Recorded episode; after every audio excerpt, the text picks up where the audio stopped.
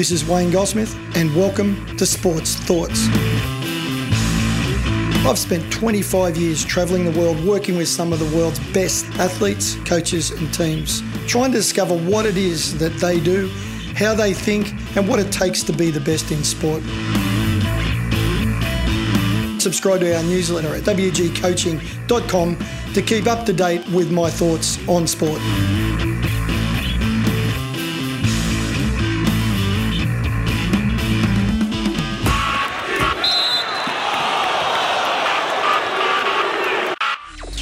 Okay, welcome to Wayne's World. It's Wayne's World with Wayne Goldsmith.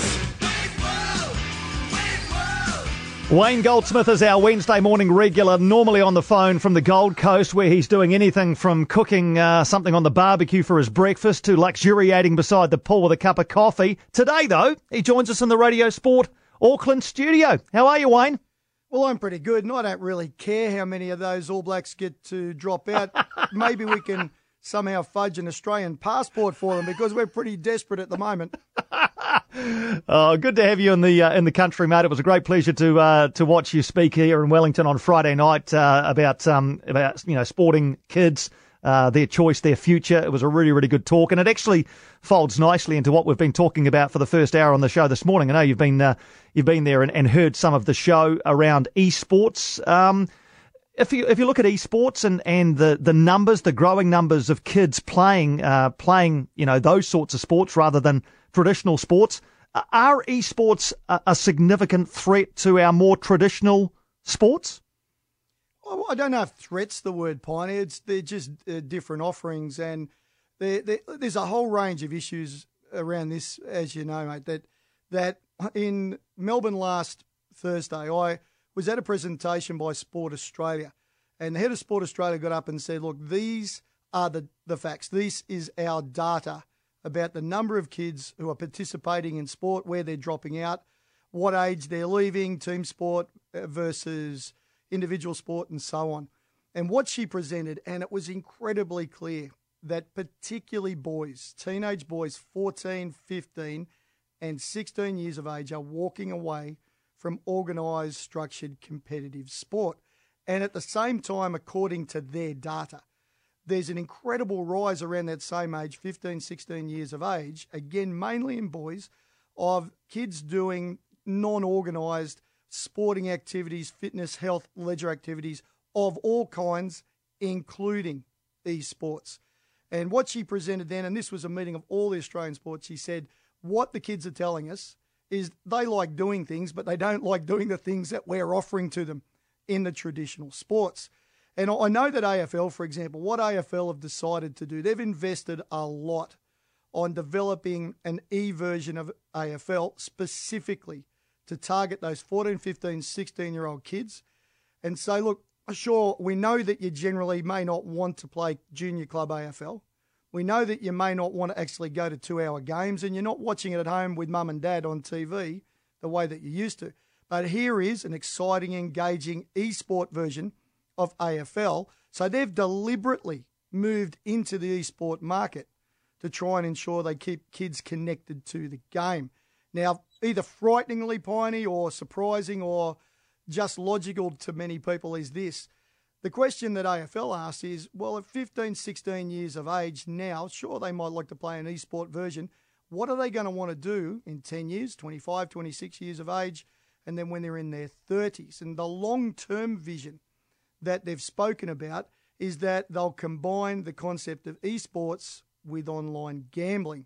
And so the people will be able to connect with the game of AFL, play with other AFL players, other esport AFL players and then when they get in their 20s and 30s and so on, where there's a rapidly growing gambling market, you'll be able to play esports online, AFL style, but for money. So they've not only gone, it's real and it's here, they've rushed to say, how do we become part of it? Mm. The one thing that a lot of people of, of uh, I guess, um, my generation, and I'm in my late 40s um, and, and older, find it hard to reconcile is is that how can sitting on your backside – looking at a screen for hours on end be good for you? I think it's a good question, Pine. I, I, I, get asked this question a lot.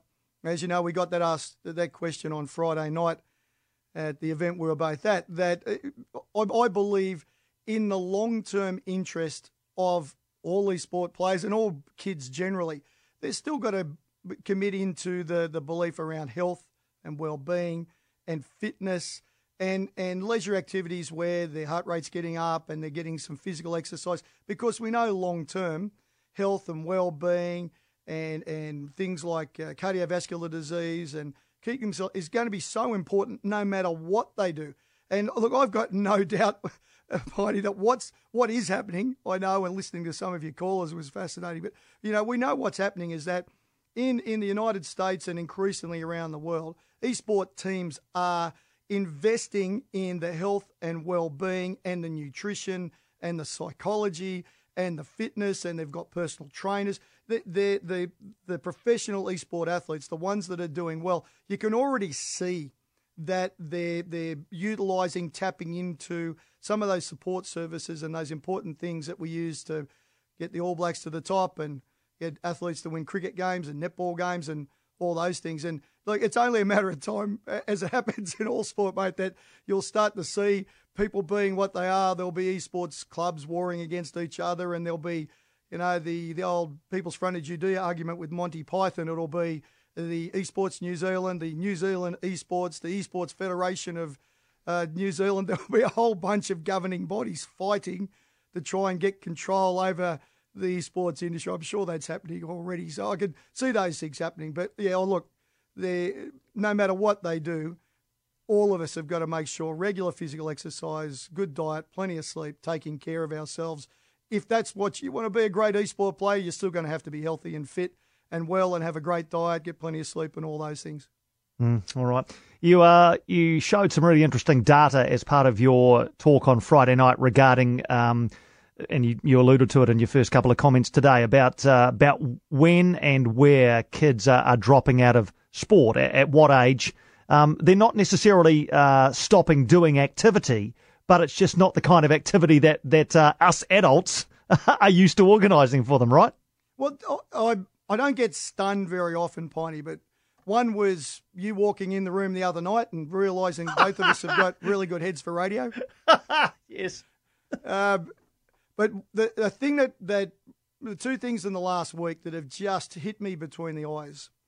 One was Sport Australia presenting the data that they had and said, we all think that we're seeing a, a changing environment in junior sport, but this is the data, and an incredibly big data set. And what they said between the ages of tw- 8 and 12, there's a lot of kids still taking up team sport, playing footy, playing netball, playing cricket, all those things. At 13, the data says, and I mean, we're talking hundreds of thousands of records in this data set, that around 13 there's a bit of a dip, and we think that's connected to the start of high school. A little bit of a, a stabilisation there, but the decline, the fastest rate of decline, where more kids are dropping out of organised sport, is at 15 years of age. And it accelerates 15, 16, and on it goes. And everyone in the audience sat there both stunned and nodding their head saying, Yes, now we can see exactly what's happening. Now, on Saturday, I had the great fortune to see an amazing presentation by English Rugby, the RFU. And they got up and presented this thing, and I encourage all our listeners to check it out. Just go to English Rugby Union's site and scroll down, I think it's participation, and look for a thing called Game On. Game, G A M E O N, one word, Game On. And the RFU presented it the other day. And as of the the 2019-2020 season, they're saying to rugby clubs in England, as long as wait for it, as long as there's 10 aside or more, the result counts. As long wow. as you play for 40 minutes, forget this 80 minute stuff, as long as they play for 40 minutes, the result will stand. And I sat there stunned. But then they said, look, the rationale is this would you prefer kids turning up with 14 players, the game gets called, and they all go home uh, upset and angry and frustrated that they just don't get to play? Or would you prefer to see two teams of 12, 16 year old boys playing the game out in the sun, on the field? Not that there's ever sun in England, but out on the field, throwing the ball around. And the, the, it was it was stunning, Piney, that they said, look, The aim is just to get those 15 and 16 year olds continuing to play. We have to be flexible for them. We have to adapt and modify and change and give them the environment just to play this wonderful game that we've got. If we insist that it has to be 15 aside and you almost have white socks, if we keep insisting on these rigid, unbreakable rules, then we're effectively we're shooting ourselves in the foot.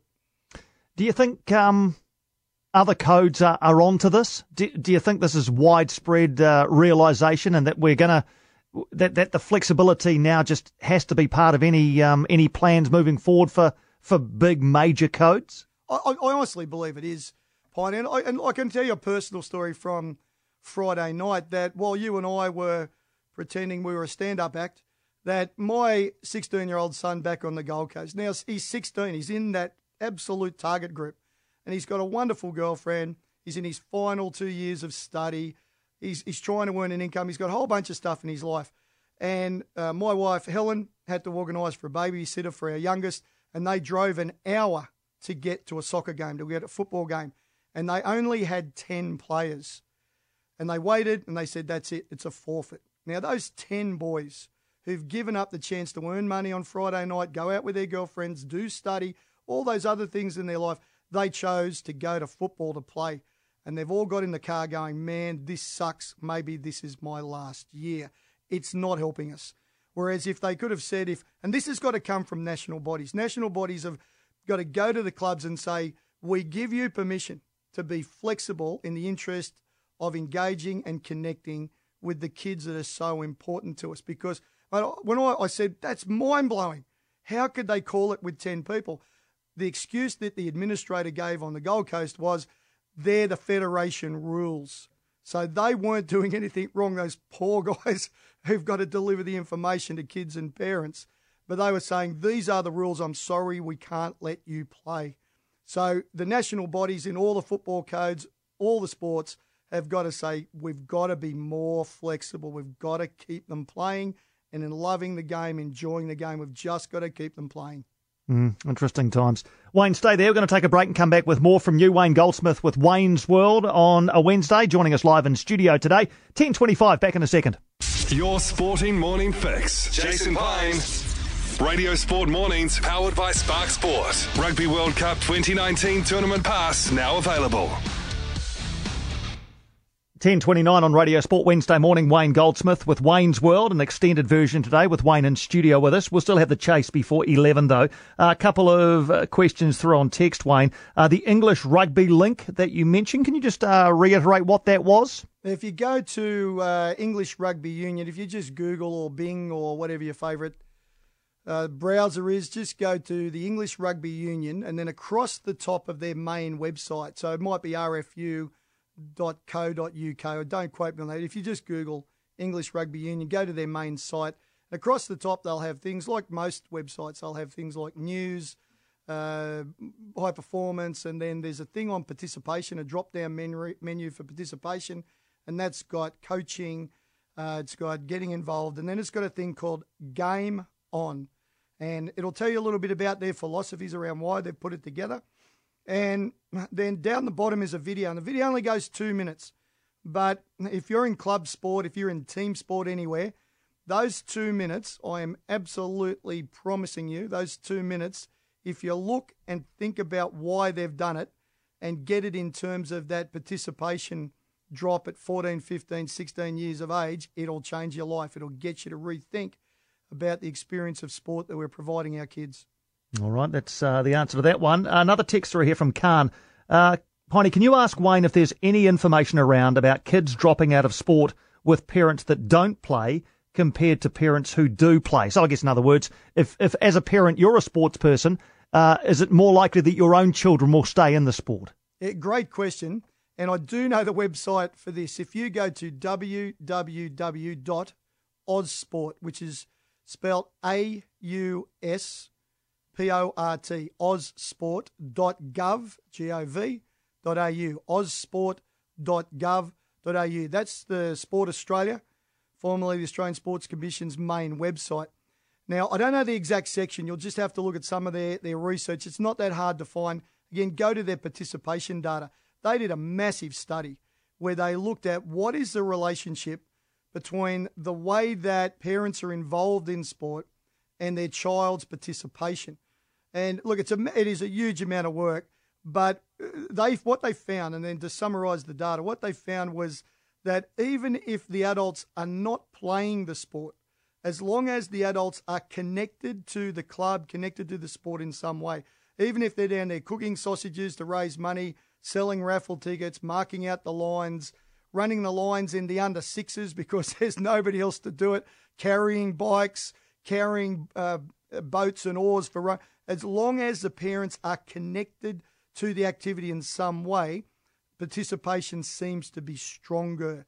So if you're not a sports person and if you're not an athlete particularly and you have no interest in the sport that your child's playing as a player, then just get involved. Do something. Run the go down there and get the urn on early and make coffees for people as they turn up.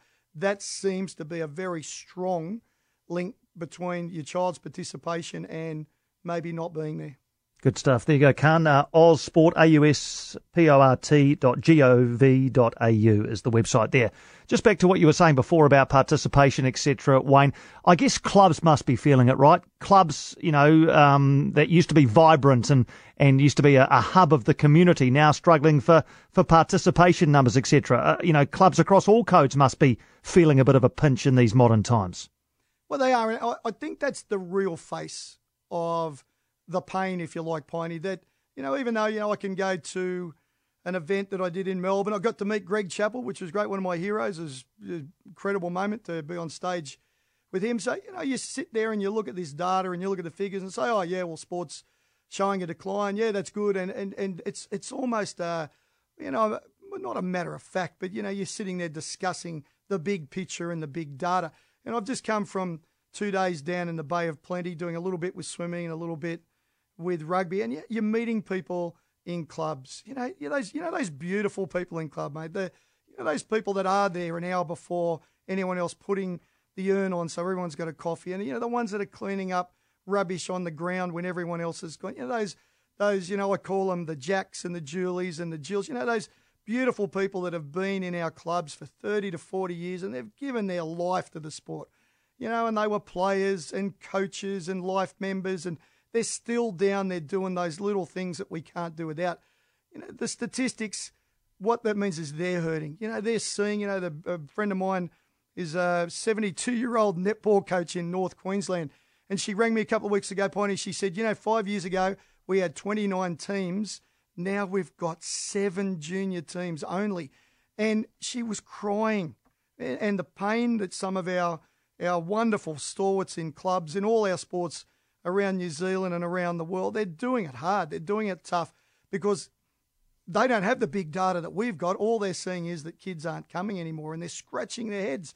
You know, do we start offering uh, more sausage sizzles or do we start offering free? They're all trying to come up with ways of turning it around.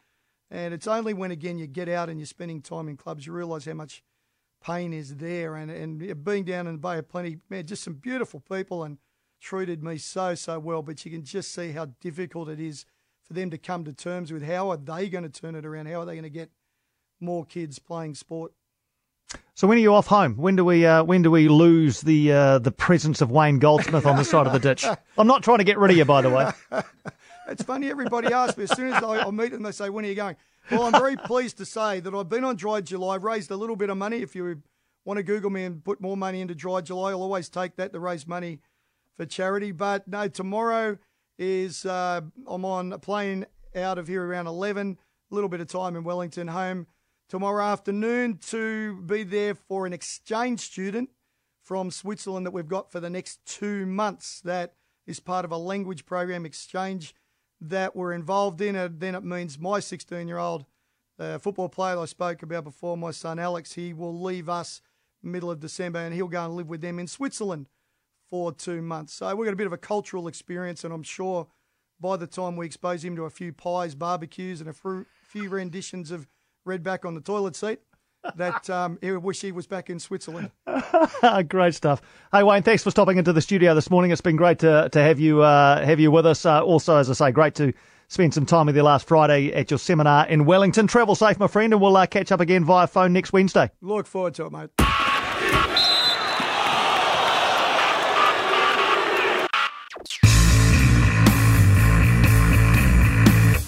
Thanks for listening.